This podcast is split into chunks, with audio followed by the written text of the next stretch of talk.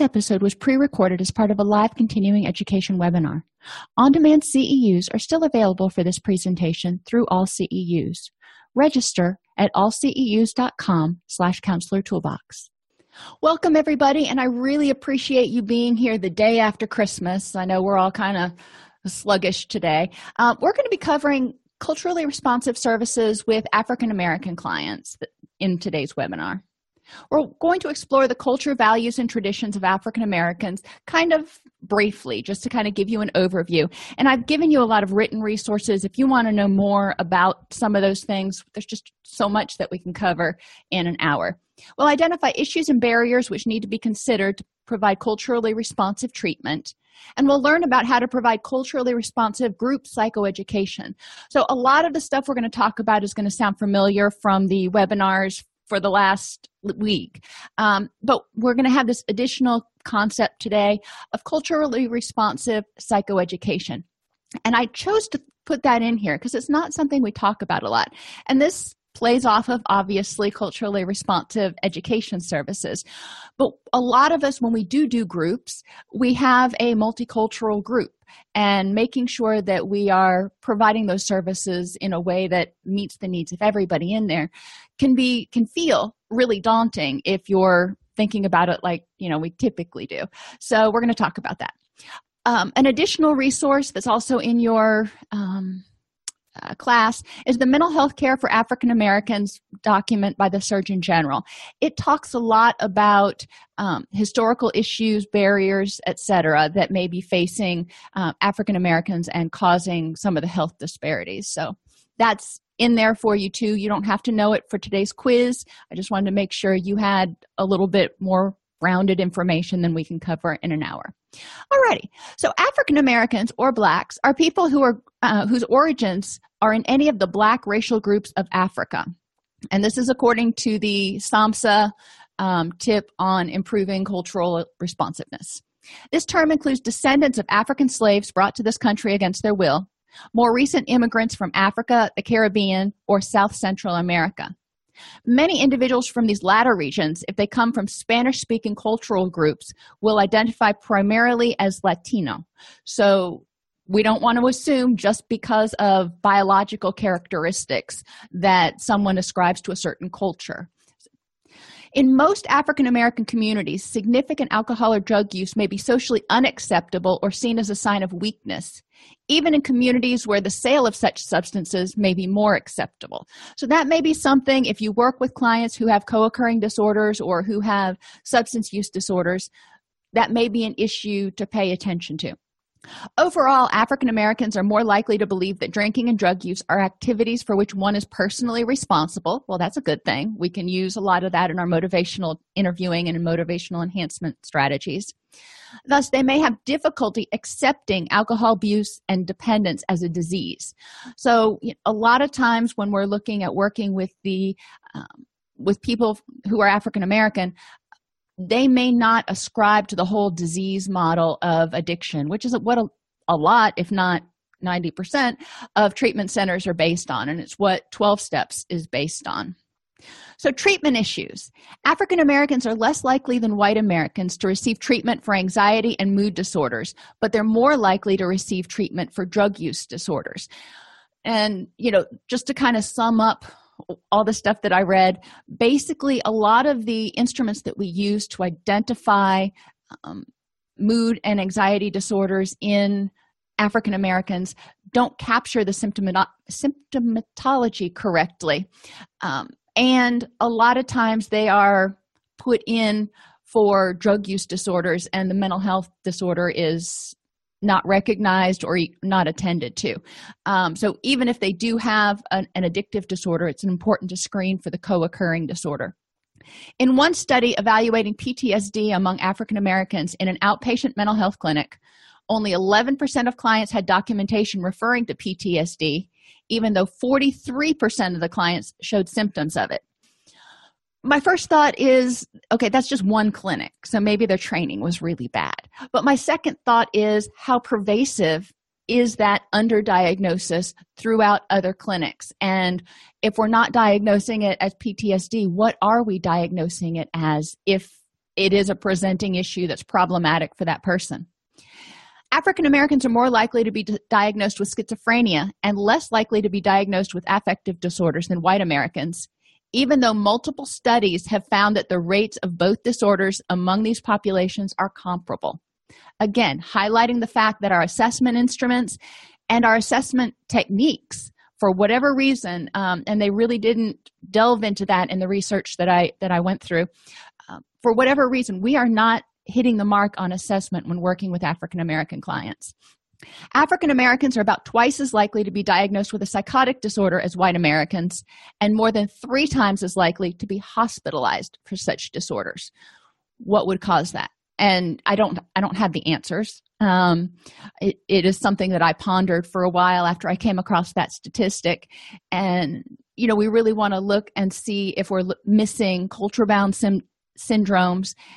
And why would we hospitalize more frequently? Um, maybe because people, um, some of the African Americans who present with psychotic-like symptoms don't have a supportive enough environment. You know, if you think back to the A SAM or your patient placement criteria, whatever instrument you use, if they don't have a supportive recovery environment, hospitalization may be a better option because they don't have a safe place. I'm not sure. For an overview of mental health across populations, refer to the Mental Health uh, in, in the United States twenty ten, which is a publication by SAMHSA, another one of those free publications you can get online. Blacks were more, much more likely to receive mental health services from general practitioners than mental health specialists. This is another key point for us to recognize.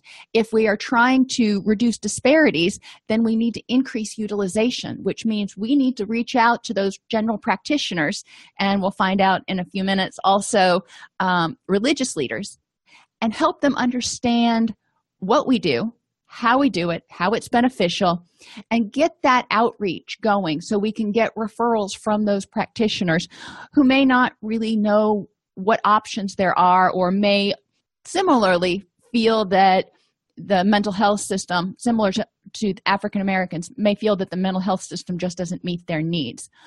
So we want to talk with doctors about how can we work together, not how can I take your patient, but how can we work together so we can help this person have the highest quality of life.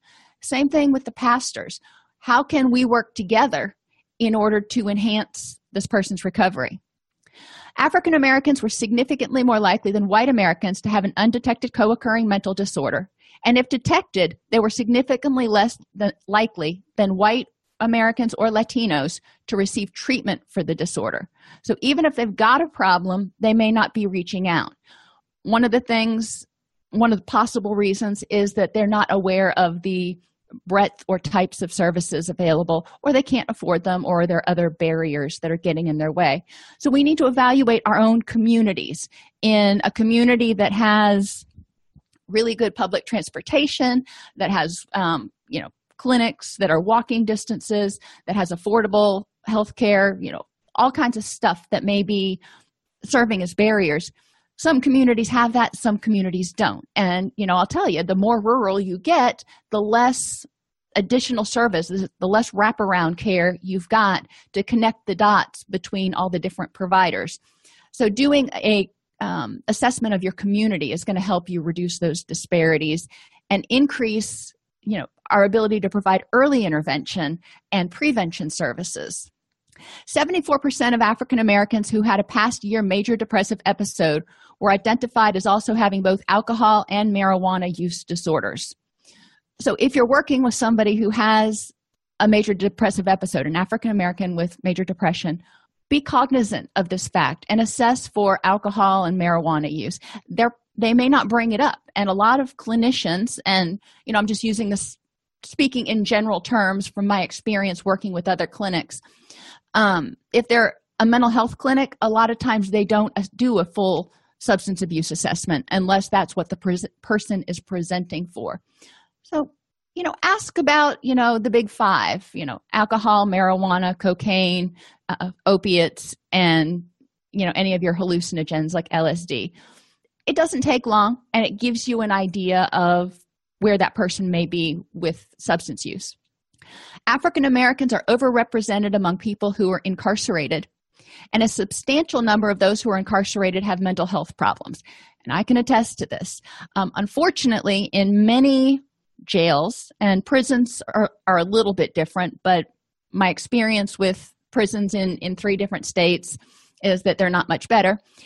When clients come, when people come into the jail, if they are on psychotropic medication for whatever reason, depression, bipolar, yes, even bipolar, um, or even some of your atypical antipsychotics, uh, a lot of times the jail will withdraw that medication um, and, and st- dry out the person, if you will, or get them off of that medication and only provide it back to them if they are a behavior management problem. So the medical team evaluates the person and says, no, I don't think this person really needs to be on this medication, and they pull them off of it. It just kills me that they do this because they destabilize the person. They don't put them back on the medication before they release them, and what do you think's going to happen? Okay, end of that soapbox. But if you're working with someone who uh, has recently gotten out of incarceration, be aware that they may not have had access to their mental health meds. If you are working with someone who is incarcerated, you know, you want to ask about whether they are on uh, mental health meds. If they're not, while they're incarcerated, ask them if they were when they came in. So you kind of have an idea, and you can possibly advocate for them. African Americans are more likely to be referred to treatment from criminal justice settings rather than self-referred or referred by other sources. And I'm not sure how much of that is just because they're overrepresented in criminal justice settings, they're referred more often, versus um, there are more barriers. And I think both things probably are true, but we do want to be aware that a lot of African Americans will not self-refer. So where can we reach out? Where can we provide these connections? Where can we provide education? Lack of familiarity with the value and use of specialized behavioral health services may limit service use. Well, so how can we help them know about the value? And this is true for all, a lot of our clients. A lot of people say, you know, if, if it's not falling off, I probably don't need to see a doctor for it. Um, if I am not just desperately depressed or can't deal with my anxiety, then I don't need to go see a therapist. It's too expensive. I don't have the time, yada, yada, yada. We need to understand what's preventing them from reaching out. Is it cost? Is it accessibility? Is it lack of knowledge? Is it lack of culturally responsive care? And then start addressing those things so we can put out prevention and early intervention activities, or whatever you want to call it, to help improve the health of the community. Now, you think, well, why would I want to do that? Because I need clients. There's always clients out there. So if we can establish ourselves as a credible resource in the community, if we can provide people with useful tools, tips to manage their life, then when something gets, you know, amiss, when they start feeling poorly, then they may come to us and go, hey, can you help me out? Because it doesn't feel so scary if they've already interfaced with us in some way, even if it's through a web video, if it's through handouts that their pastor gives them. If you feel personable and approachable and it doesn't seem scary to go into counseling, a lot of people think what we do is magic in some sort of way, then they're going to be more likely to come. An essential step in decreasing disparity in behavioral health services among African Americans involves using culturally sensitive instruments and evaluation tools. African Americans were, next to Asian Americans, the least likely of all major ethnic and racial groups to state a need for specialized treatment. A lot of times they don't see the depression. Maybe they've been depressed for so long, they don't know any different. So why is it? And these are systemic questions I'm just kind of proposing for you to ponder. Um, why is it that they are least likely to see a need for treatment, even though they may have A, a presenting issue? African Americans more, were more than like were more likely than members of other major ethnic and racial groups to state that they lacked transportation to the program, or that their insurance did not cover the cost of such treatment. Now, this is was um, document was updated in two thousand eleven. Um, so affordable care was around, but it wasn't as prevalent. I'm hoping that this disparity is starting to shake out a little bit.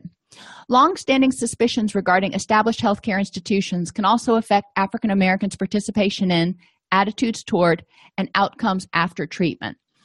A lot of the clients I worked with were African American um, when I worked at the clinic in Florida, and we were perceived as part of the system, the larger system, which it included jails, courts, um, child welfare, and mental health. We were all kind of lumped in together. Medical professionals kind of were on their own. They weren't lumped in together as much, but they saw coming to us as potentially threatening and potentially triggering a referral or a call to child welfare or something else like that. So making sure that your clinic um, or your facility has a good reputation for being, you know, supportive of people, not, you know, always making calls to uh, D C F, et cetera. Obviously, there are sometimes we have to make those calls, but uh, uh, just being aware of that can be a preventing factor. Attitudes towards psychological services appear to become more negative as distress increases, which is yet another reason we need to get out there and talk to the people who interface with the African American community and who have status. The religious leaders um, can be one, and, and help them understand what we can do, talking to the physicians and helping them realize that we're a resource and reducing our wait lists.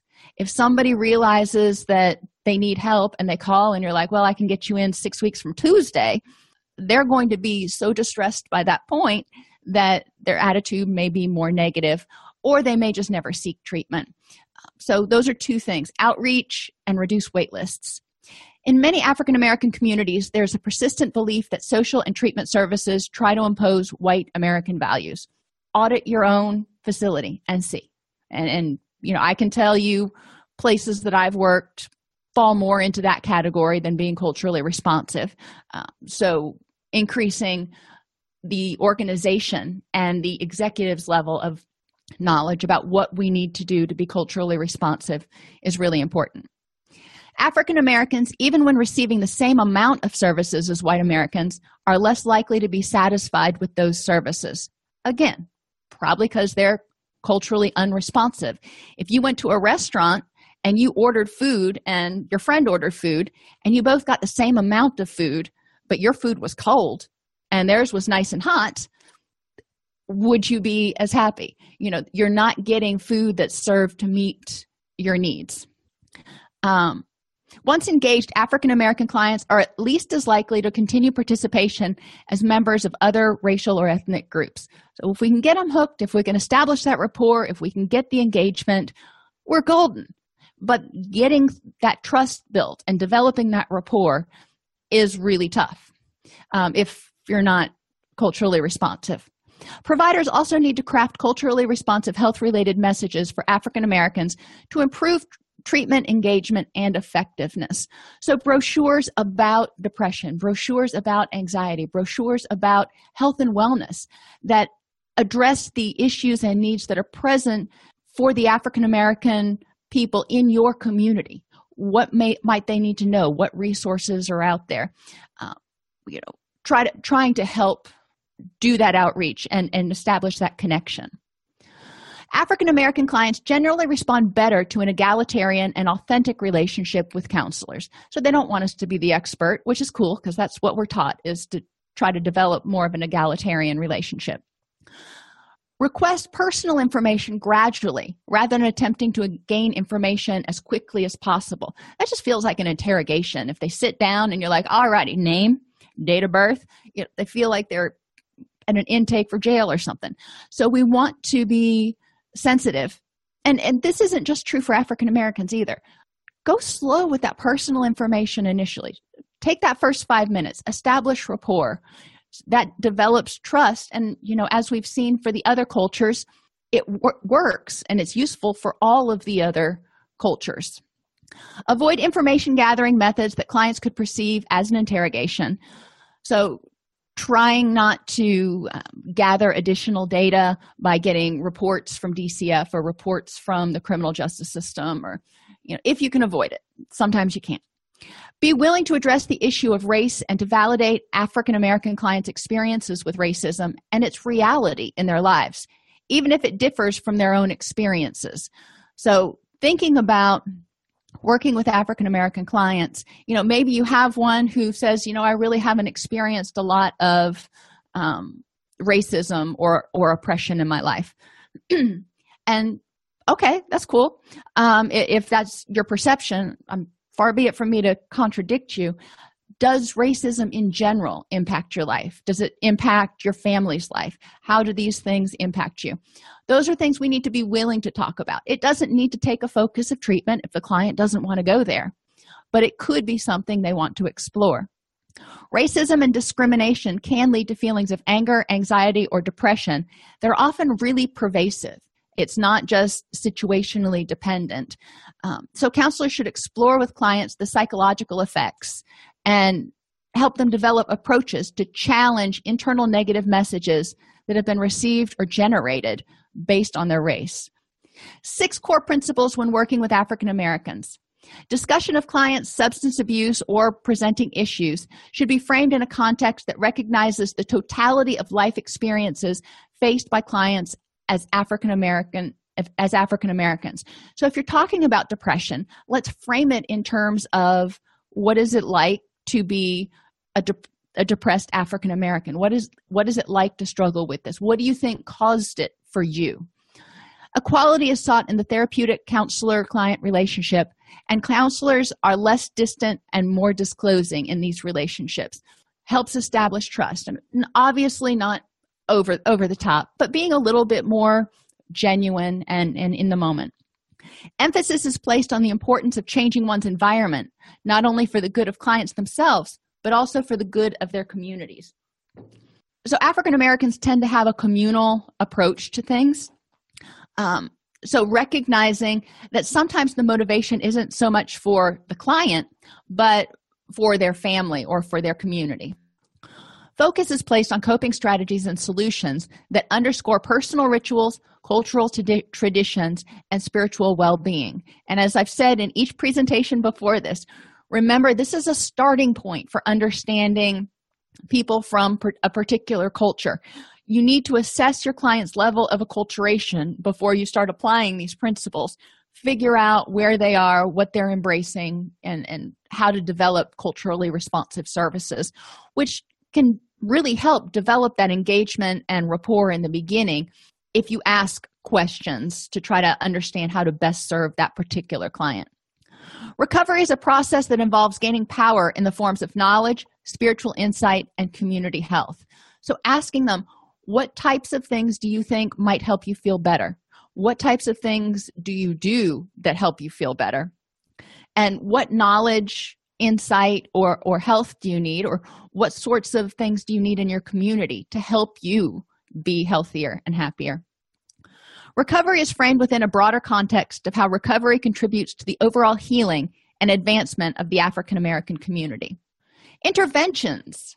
Interventions should make use of the core African American value of communalism by addressing the ways in which the individual's substance abuse affects his or her whole community. African American artwork and food can help programs create a welcoming and familiar atmosphere. One intervention that tends to work better for African Americans and Latino clients is what we talked about last week with node mapping, where you use visual representations such as diagrams, fill-in-the-blank graphic tools, in order to help clients generate mind maps or visual maps of what's going on and how what they're doing connects to recovery, or how what they're doing right now may connect to keeping them stuck in their in their unhappiness.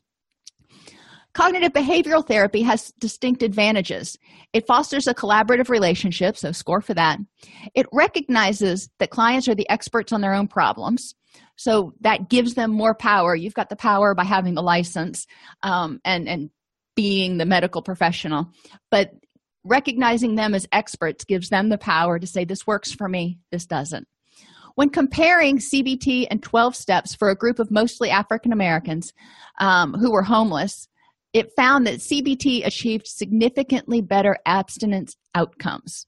So if you're working with somebody and you want to get them in mutual support. Remember, there are twelve-step groups for schizophrenia and mood disorders. There's um, Emotions Anonymous is great for people with emotional dysregulation. But if they don't embrace that philosophy, um, then C B T may may work a little bit better. They may work well together, too. You can use C B T in addition to twelve steps um, in treatment and, and make it work. The Living in the Balanced intervention uses psychoeducation and C B T, and it's also been shown to improve treatment retention and reduce substance use. So that's great. There's a review of cultural ap- adaptations of evidence-based practices by Bernal and Dominic Reg- Rodriguez uh, in two thousand twelve that you can look up if you want to see adaptations of things that you may already use, like motivational interviewing. So some of the strengths of African-American family life can be used to support recovery, including strong bonds and extensive kinship. So there's potentially people out there that they consider family that are willing to help and able to help. The adaptability of family roles, a strong family hierarchy, strong work orientation, high achievement orientation, and a strong religious orientation. Again, not all of your clients are going to ascribe to all of these or necessarily any of these. But in general, when we're talking about African-American family life, we can look for these types of characteristics. African-American clients appear more likely to stay connected with their families throughout the course of their illness. So when they're depressed, they're more likely to still stay connected with their family instead of withdraw completely. African-American families are embedded in a complex kinship network of biologically related and unrelated persons. Hence, we need to be willing to expand the definition of family to a more extended kinship system. So who do you think of as family? And one of the questions I ask a lot of my clients is, you know, when we're talking about family and supports, I want to know who you could call at two in the morning if you were having a bad time. So we want to ask them how they define family, who they identify as family, who lives with them, and who they rely on for help. To build a support network, we need to ask clients to identify the people they would be that would be willing and able to support them, and then ask if we can include them in treatment. A lot of insurance, well, all insurance providers pretty much mandate as part of their level of care guidelines involvement of the family in the recovery process.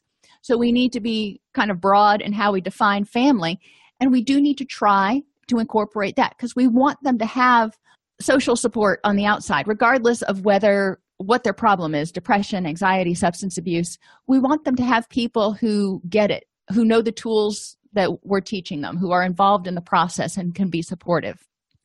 Engaging Moms is a family-oriented program and intervention developed specifically for African-American mothers that's been shown to significantly improve treatment engagement. Um, and there are a lot of issues that it works on, and it can be used. And when you look at it, there are a lot of pieces that you can pull. You're not going to be using the evidence-based practice to fidelity, but there's a lot of good information for working with um, African-American mothers with small children and helping them um, develop bonding and all that other stuff that they just don't give us a manual for. Um, Multi-system family is appropriate and incorporates extended networks of relationships that play a part in clients' lives. Using this model, social service and other community agencies can be considered a significant part of the family system. So we can bring in, you know, other people and other resources instead of having to do everything ourselves. You know, we want to look at what do we do and what do we do well. And then where, where are our extensions? You know, feel kind of like an octopus where you've got eight arms, but at the end of each arm is a wraparound service that can help support the client, so you're not having to do it all. The family team conference model can be a useful approach, given that it also engages both families and communities in the helping process by attempting to stimulate extensive motiv- mobilization of activity in the formal and informal relationships in and around clients' families. So we want to get out there into the community and let them know that we're there. The family team conference brings in the people who are important and says, okay, what can we do to create the most conducive recovery environment and help everybody, not just the identified patient, be happier and healthier? Because of the communal cooperative values held by many African Americans, group therapy can be a particularly valuable component of the treatment process. Speaking in groups is generally acceptable to African American clients. So little caveat, again, remember that there are different um, subcultures, and depending on their age, they may not feel comfortable self-disclosing because they were raised, you know, a lot of people who are older, seventies, eighties, were raised in a time where you didn't put your stuff out there. Um, so be cognizant of that. Don't assume that everybody's going to just fit right into to group therapy. Note that Black Caribbean Americans can be less comfortable with these group process, particularly the requirement that they self-disclose personal problems to people who are pretty much strangers. And African Americans may be less likely to self-disclose about pa- about their past in group settings that include non-Hispanic whites. So if you've got a multicultural therapy group, be aware that you may have some hurdles to overcome there. Homogeneous African American groups can be good venues for clients to deal with, with systems of problems such as racism, a lack of economic opportunities in the African American community. So if you have a homogeneous group, that might be something to consider. The Black community has changed the mutual help model for substance use and mental health to make it more empowering and relevant to Amer- African American participants.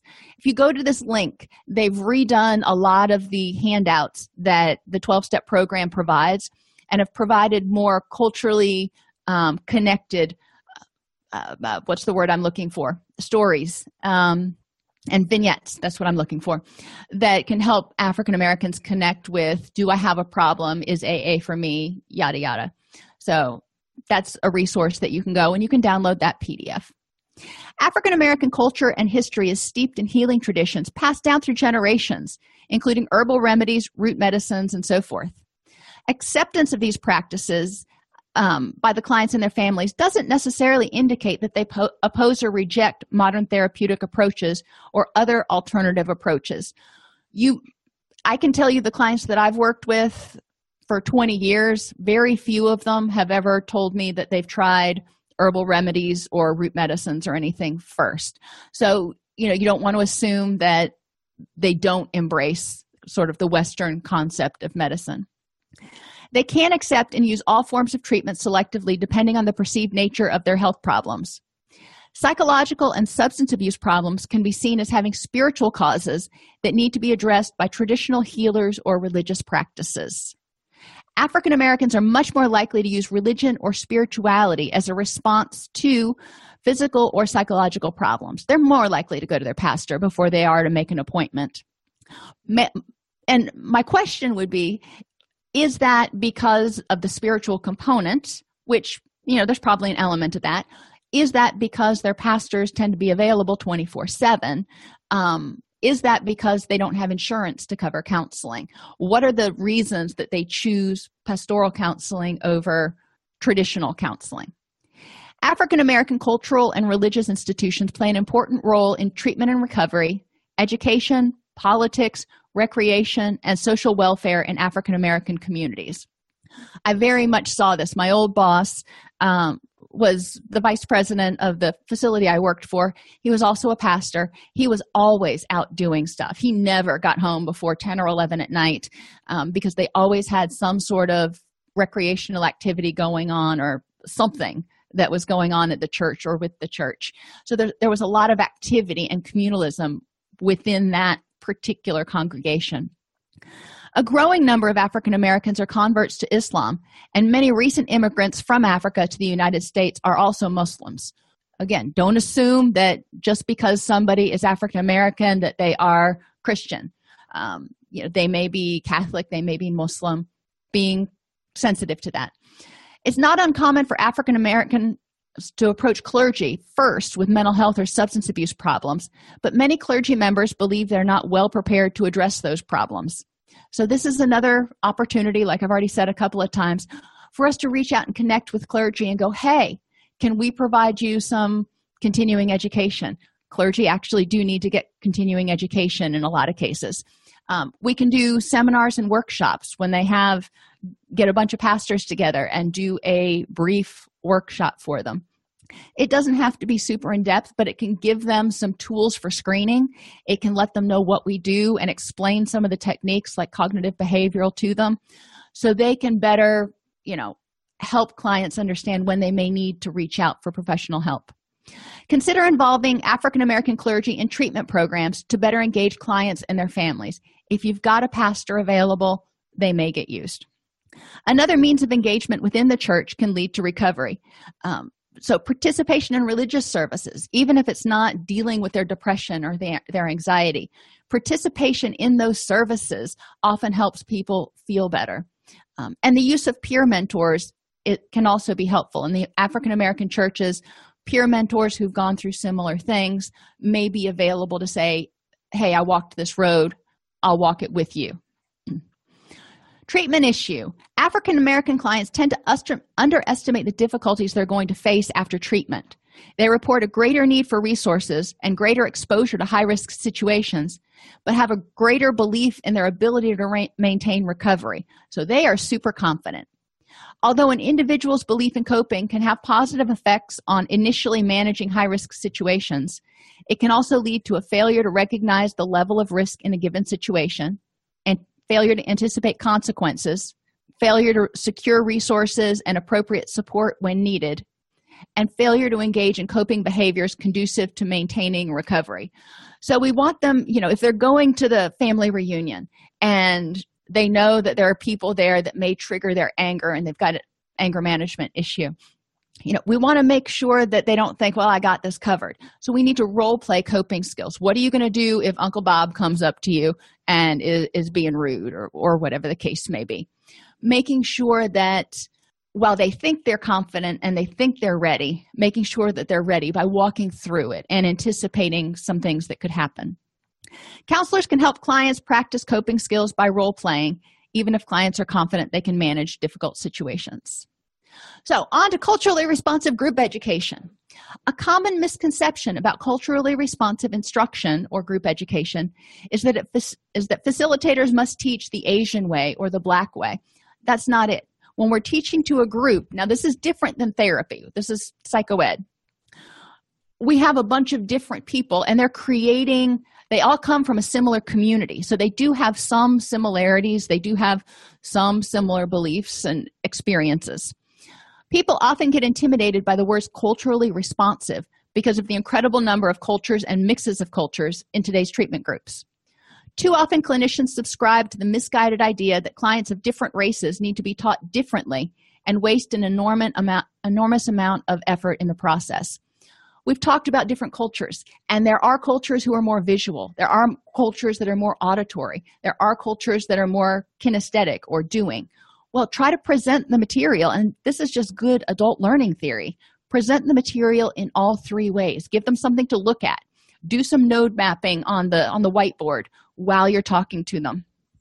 Present it, you know, you're talking, so that's oral, and then have them do role plays or have them teach a part of it or have them, we'll get to this on gamification, um, have them create some sort of activity to teach the concept back to the group or to the next group.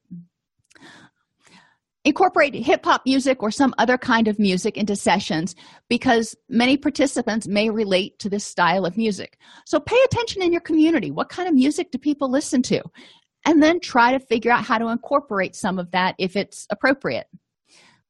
When you reach complicated concepts, make analogies or use metaphors about cars, animals, sports, or other topics that will pique student interest. Like when I talk about the stages of recovery, I talk about getting into a cold pool from a hot sunbathing chair. Um, a lot of people can relate to that, and they're like, okay, that makes sense. And it makes it easier to remember. Um, when I talk about you know, not managing time effectively and holding on to grudges and getting worn down and not preventing vulnerabilities. And I talk about that as if you're carrying around two fifty-pound bags of dog food in your trunk, what it does to your gas mileage, does the same to your energy. So make analogies that people can relate to. Use metaphors that work for them. Teach the entire concept in a way that all of your participants can relate to and understand, using aspects of their cultures with which you are comfortable. So if you're teaching mindfulness, how can you help people understand what being mindful is from different cultures? What does that mean in different cultures? What what would you be aware of? Um, how would you teach meditation in a way that is culturally responsive? Um, and, and how can people relate? What metaphors can you use? And you can ask clients. You may present a topic and go, can you relate this to anything? Is what is this like? And help them or have them help you develop metaphors. That empowers them. They feel good about it. If you find one that's really awesome and you're like, oh, I'm going to steal that, a lot of times people's faces light right up. Uh, so teach to their collective culture. What you've got in the room, in a group, has its own little micro culture. And you're going to find that they, like I said, they share similar interests. Like around here, um, you know, we might talk about football uh, because football is really big in Tennessee. Know the learner. Group facilitators need to know as much as possible about their participants to teach them well, not just their race or culture, but their learning style and pace. Some people are reflective learners. Some people are active learners. Active learners think and process as they go, and they just keep putting pieces together. Reflective learners, not so much. We take everything together, and then we say, okay, so putting it like a puzzle. An active learner dumps all the pieces out, flips them all over so you can see them, and then just starts putting pieces together, and they're f- figuring out as they go. A reflective learner would sort the pieces into piles. You, you, first, here are the frame pieces, and then here are all the blue pieces that are probably the flower, and here are all the brown pieces that are probably the deer. We sort them, and then we sit back, and we make the frame, and we say, okay, now let's strategize. How does all this work and go together? They need a little bit more time to reflect. It's not that they're not smart. We just think a little bit differently. Um, and things that tend to be more difficult for people, they may need a little bit more f- reflection time. Like for me, math, I always, I just sat there and uh-huh, uh-huh through the class. And I thought it was making sense. And I'd get home and do my first problem and realize I didn't absorb anything. Um, so we need to have those aha moments. Give people time to absorb it and realize whether they got the concept or the light bulb just didn't go off and they need to ask some questions. Quality facilitators believe all participants can learn, and we have the desire and capacity to differentiate curriculum and instruction, understanding diversity, and thinking about participants developmentally. You're not going to teach the same to an eight-year-old as you are to a sixteen-year-old as you are to a twenty-four-year-old. They have way different life experiences and way different cognitive abilities. So we want to keep that in mind in, in addition to all the other things we're considering about the person. Generally, when you're doing a group, some of those characteristics are going to be similar. Like when I had the um, uh, adolescent boys facility, you know, they were all adolescent boys that were from, you know, within a sixty-mile radius of where we were, which was kind of kind of rural. Um, so I knew that they had certain traits and, you know, characteristics and those sorts of things that I could that I could start building off of. So I knew where I would start. You wouldn't want to start with an introductory something if you were leading a group of physicians necessarily. Quality curriculum. Curriculum needs to be interesting and relevant. This is another adult learning thing just for everybody. But we want to provide appropriately challenging, complex, and thought-provoking questions, not just, you know, do you understand? We want to say, how would you apply it? Or if you would have had this tool last week, how might you have used it and things have gone differently? Or how do you think you could modify this in order to make it work for you or make it work for your child? You know, I like doing the, the whole child thing because it makes them think about, well, how could I teach this to my kid? Which makes them figure out how they could use it too. Teaching needs to be focused on concepts and principles, not just facts. We can teach facts all day long, but unless we take it home and say, okay, now what do I do with it?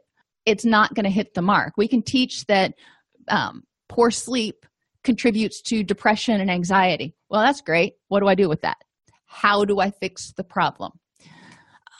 And we want to be focused on quality, not quantity. We don't want to just rush through and go, okay, we've covered these fifteen topics, which is kind of what I feel like when I'm doing some of these webinars, doing the overviews. When you're doing group counseling, when you're doing psychoeducation, um, if you're getting into a topic, for example, if we were learning motivational interviewing as a skill, we wouldn't want to rush through everything and just see how much we could get done in an hour. We would want to go through and figure out how much we could get done and actually take and use and apply in an hour. So we're emphasizing the depth of knowledge, making sure people actually have a usable skill instead of just an overview of the top forty. Flexible teaching and learning time resources includes team facilitation. Want to have people work together. One of the things that I used to do with final exams uh, when I taught stress management was I'd have, I'd give out the exams and then I'd have everybody get together in groups of six. There were about one hundred fifty people in the class, so we had a bunch of groups. Um, and I would have them go through the test together. And then they would talk about what they thought the correct answer was. They all had their own test, and they obviously could either choose to go with the group or not. But then it gave them a little bit more feedback and interest, and it didn't feel near as daunting if they were working on it kind of in a group. Likewise, if I would give an exam and everybody completed it in- independently, then I would give them the right answers, and I would have them get into a group and discuss why that answer would be might be right instead of what they chose.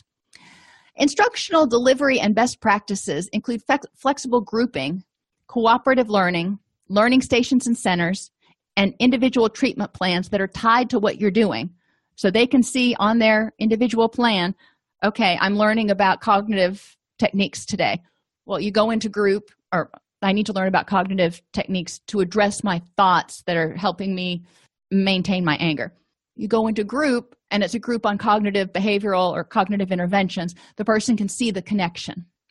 And then you have learning stations. I love learning stations, where you put either dry erase boards, if you're lucky enough to have a bunch of those, or flip chart paper up on the wall with different concepts, and people go around in groups and answer the questions that are on the wall, and they talk about it.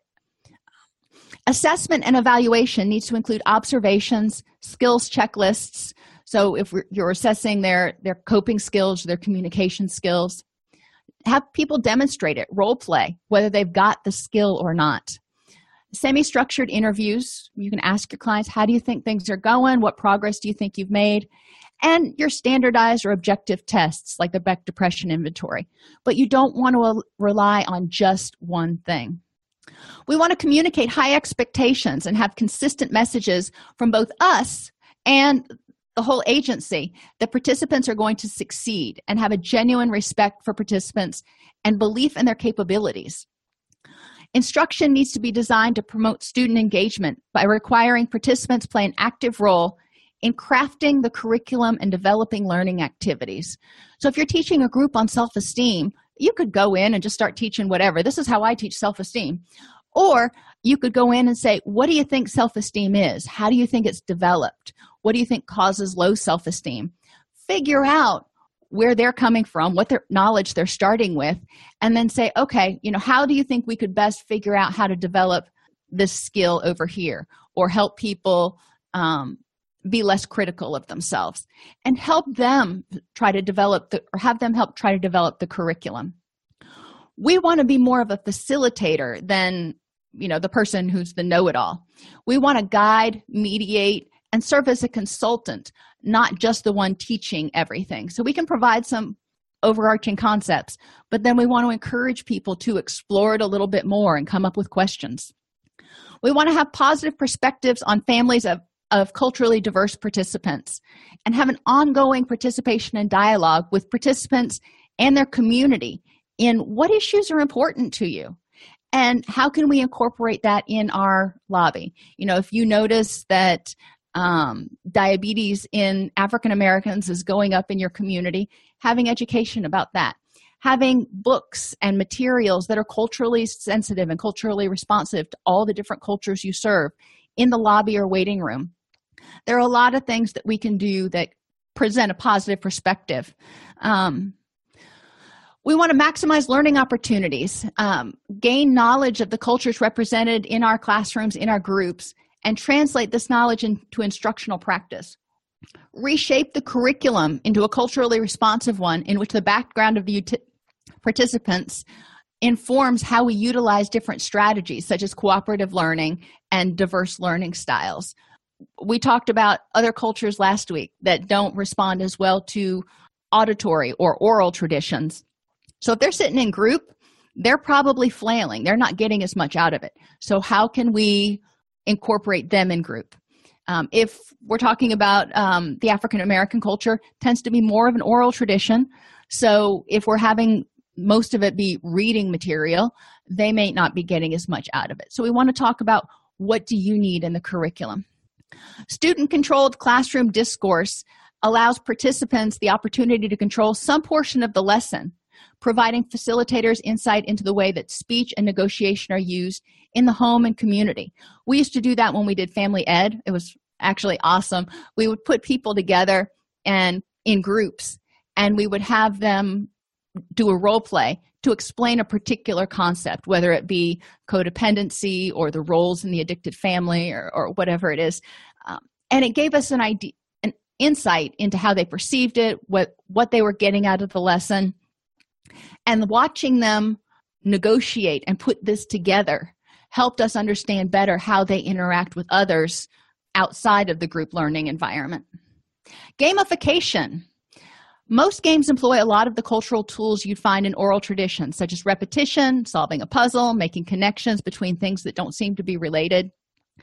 A lot of gamification centers around um, a token economy. You know, if divide the group into different teams, and whichever team gets the most points um, wins and then gets so many tokens.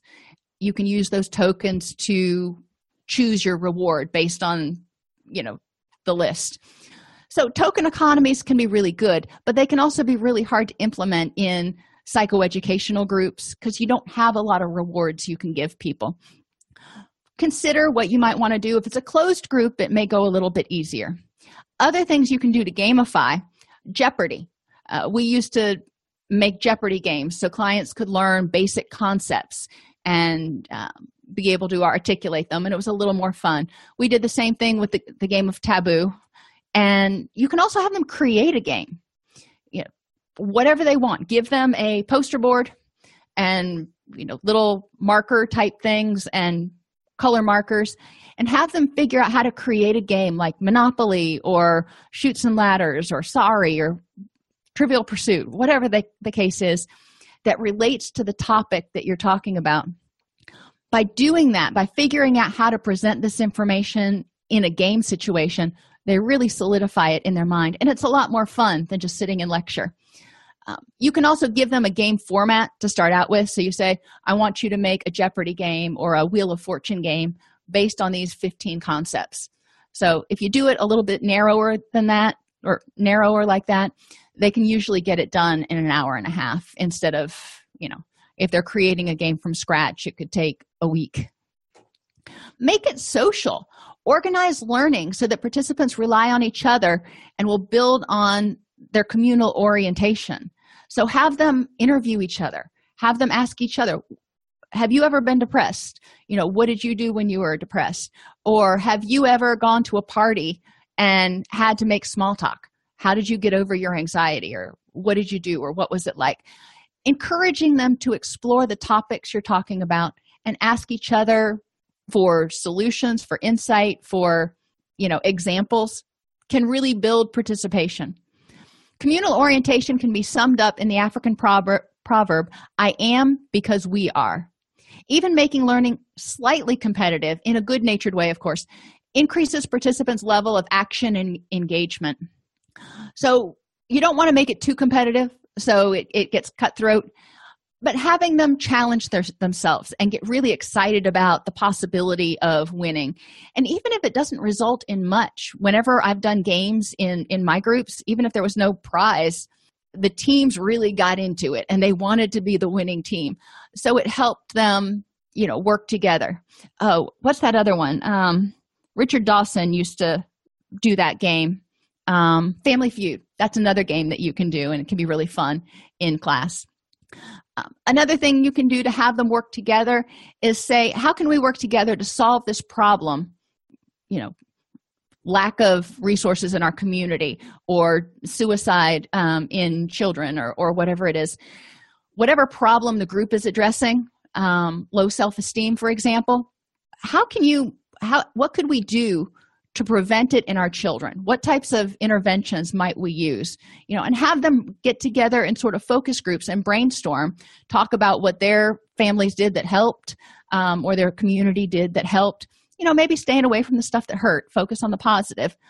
But that can make um, learning, again, more social. Storify it. Storyfy it. The brain is wired to remember stories and use the story structure to make sense of the world. Diverse participants learn content more effectively if they can create a co- coherent narrative about the topic or process presented. It's the brain's way of weaving it all together. Think about your Bible stories. You know, you may not remember some of the stuff from Hosea or Amos, but you probably remember Genesis, you know, in the beginning, um, because it's more of a story. And uh, so being aware of the fact that people can relate to those. Have them create skits or role plays to storyfy something. So, you know, we use it a lot in substance abuse to storyfy uh, drug refusal skills. But you can also storyfy um, social skills. And have people have a skit that demonstrates a particular social skill. Um, in outreach, if you're working with pastors and parents and stuff who are in a prevention, early intervention, interested in helping the community, you may break them into smaller groups. So as parents, what can you do to help youth with this problem? As pastors and community leaders, what can you do to help people with this problem? Or have them relate it to something they already know, such as a story in the Bible, the Quran, a piece of literature, or a current event. You know, what does this remind you of? Can you see any parallels between this and something else that you've, you know? So we've explored the culture, values, and traditions of African Americans kind of briefly to include communalism and the importance of spirituality for many clients, not all. Identify issues and barriers which need to be considered to provide culturally responsive treatment, including the use of ineffective assessment tools, lack of insurance or transportation, and lack of awareness of the types and benefits of counseling services. So those are all things that we can do in terms of removing barriers and outreach, is addressing those issues.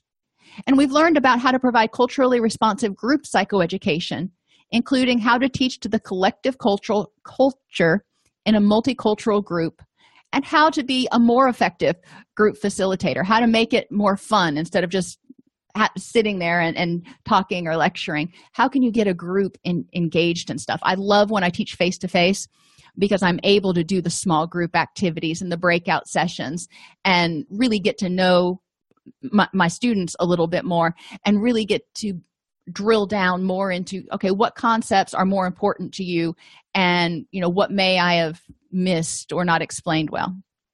And we learned about a variety of evidence-based practices demonstrated to be effective with African Americans.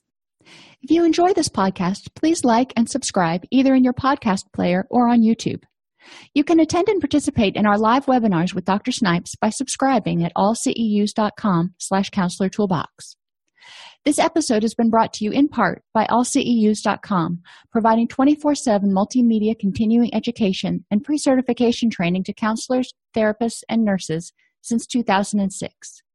Use coupon code COUNSELORTOOLBOX to get a twenty percent discount off your order this month.